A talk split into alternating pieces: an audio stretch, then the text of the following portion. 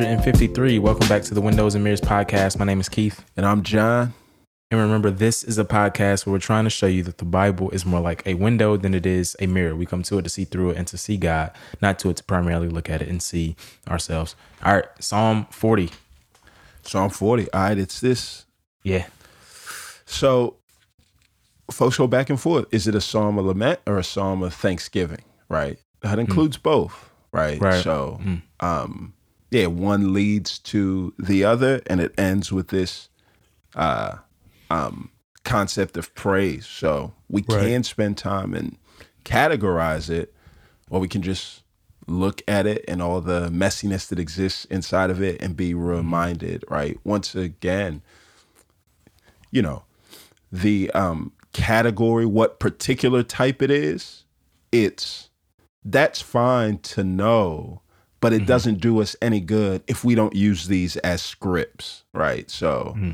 our time here every morning is great to be able to it, read it, to talk about what it means, but we just right. want to remind you, right? The purpose of this is that you would see God more clearly and that you would be able to use this as a script so that when you find yourself in the midst of a similar circumstance, you can be reminded of this psalm and go back here and it can serve as a template of sorts to mm. increase or help mm. your prayer life.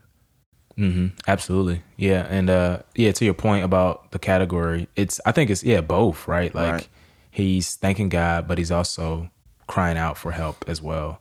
And so he starts off, man, just like, man, I waited patiently for the Lord and he turned to me and heard my cry, right? Mm. He brought me up from a desolate pit out of the clay. He set me on a rock. He put a new song in my mouth, a hymn of praise to our God. Many will see and fear and they will trust in the Lord. Two things I thought about just in this first part, bro. Like yeah. God's people are yeah. waiting people. Right. Yep.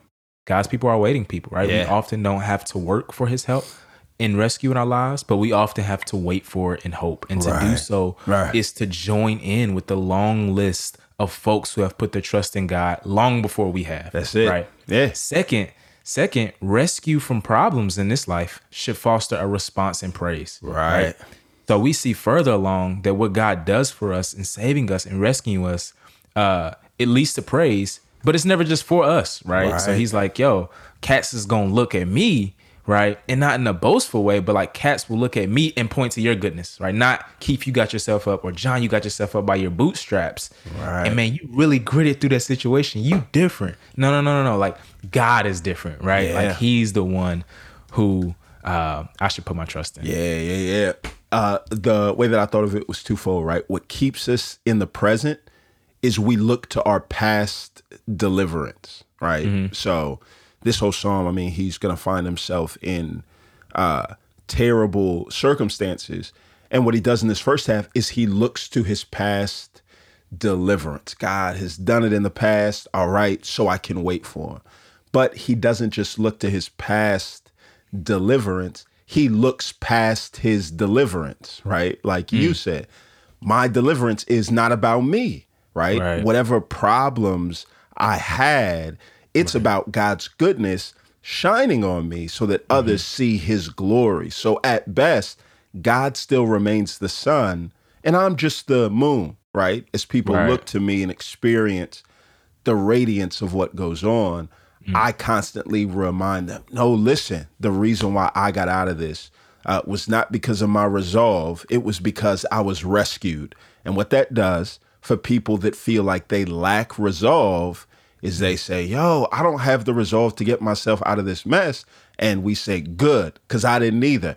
I was yeah. rescued. And if you have problems, then you're a candidate for being rescued. Mm, I love that, bro. And yeah. I love that the fact that throughout the psalm, like especially in four and five, his purview is going to expand, right? Purview, that's a good word. so it's like it's not just that you've been good to me and you've worked in my life. Right. No, no, no. You've worked in all of our lives. Right. So um, I remember it feels like years ago now, but it was like I guess it was early 2020, before right before the pandemic. It was years ago. felt like uh, three uh, years. bro, so remember I had the car. I had a Camaro and it got totaled. Oh right? yeah. Somebody knocked my joint off. It got totaled. It was not my fault. My car was still. Anyway, long story short, I end up getting a rental car. I yeah. get the little Jeep. You remember I had yeah, little, I remember that charcoal gray. That joint was so hard. Anyway, I wanted to keep the Jeep, but I couldn't. It was rental. Anyway, once I got that Jeep, bro, I started seeing them everywhere. Right. It was right. like, bro, like, all right, when everybody started buying these right, in right. the same color, right? Like, it was wild. And yeah, like, I think something uh, that was happening was subconsciously, it's not like they were magically popping up, but my eye was now trained. Mm, that's good. It, it was trained and conditioned to see it. Right. And so what David does here, he's like, oh, now that I've seen your goodness in my life, That's my good. eye is trained That's good to see it everywhere. It's That's like good. on all of us, right? Right. Right. And it's, and it's so much of it, God, that it's more than I could even speak of or tell. Right. And our eyes have to be trained to see God's goodness because then we'll start seeking it out and we'll start looking for it amongst his people. That's so good, bro. That's yeah, good, man. man. Yeah. Uh man. It, yeah. yeah. Verses one through ten, yo. Yeah. His problem is ambiguous, right? What's more mm. important than the particular problem that he goes through is the fact that God helps him. And so he's yeah. going to get to what he went through later. But I'm grateful that verse 1 through 10 is ambiguous because it's an incentive for us or it's a push for us, right? Regardless of what you find yourself going through, there's no need to be discouraged uh, to cry out to God in your sorrow, mm. right? Mm-hmm. Verse uh, 11, the back half, he kind of picks it up, right? So this is where things maybe maybe shift from a testimony mm-hmm. of what God has done to, you know, crying out to him uh, for help and uh, 11 through 13 we see uh, part of the problem is his bad decisions are catching up with him he thought that mm-hmm. he could outrun him, but his iniquities have long legs and an unbroken stride. And he's saying, Yo, they're overtaking me. And hmm. verse 13 to 15, he's like, God, I don't want the evil people to gloat, right? And so he continues once again to cry yeah. out to God for help for what seems to be this self inflicted wound. Yeah. And he ends with hope, right? Mm, yeah, and it's a yeah, like to you to your point, like man, there is an aspect of the fact that no, no, no, like our praise should be continual in this life, right? Right. And even in nine and ten, our proclamation should be continual in this life. We shouldn't right. just experience God's good works. We should tell people about them. Right. And I think that's something we need to recover in this age. Yeah.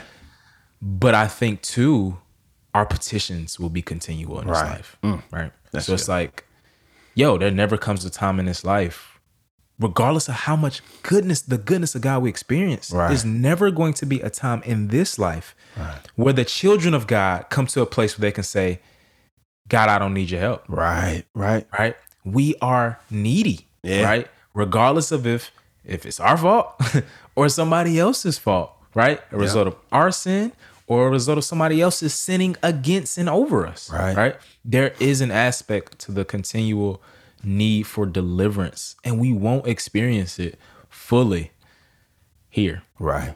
Yeah. Amen.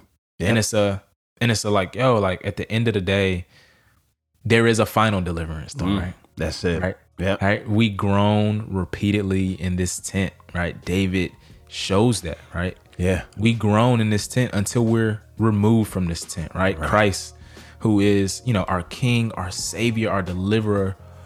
Uh, we just don't depend on him for salvation. Right. Right. We at the at the start of the Christian life, we don't just depend on him for conversion and we just don't depend on him when we die. Right. Right. right. but in the successive moments of life, in the in-between, we're gonna need him every day. Yeah. And this psalm shows us, yeah, the way to go about calling on the name of yeah. the Lord. Yeah. So let's pray. So, Father, today we call on your name. Uh, we don't have the eloquence to, uh, yeah, get you up out of uh, off of your throne to come down and help, Lord. All we have is the request. So we say, "Help, God, come quickly." And we know uh, from what you've done in the past that you do that. You come quickly to deliver. So, God, we simply say, "Help." And we ask that you would help us to wait. It's in Jesus' name we pray.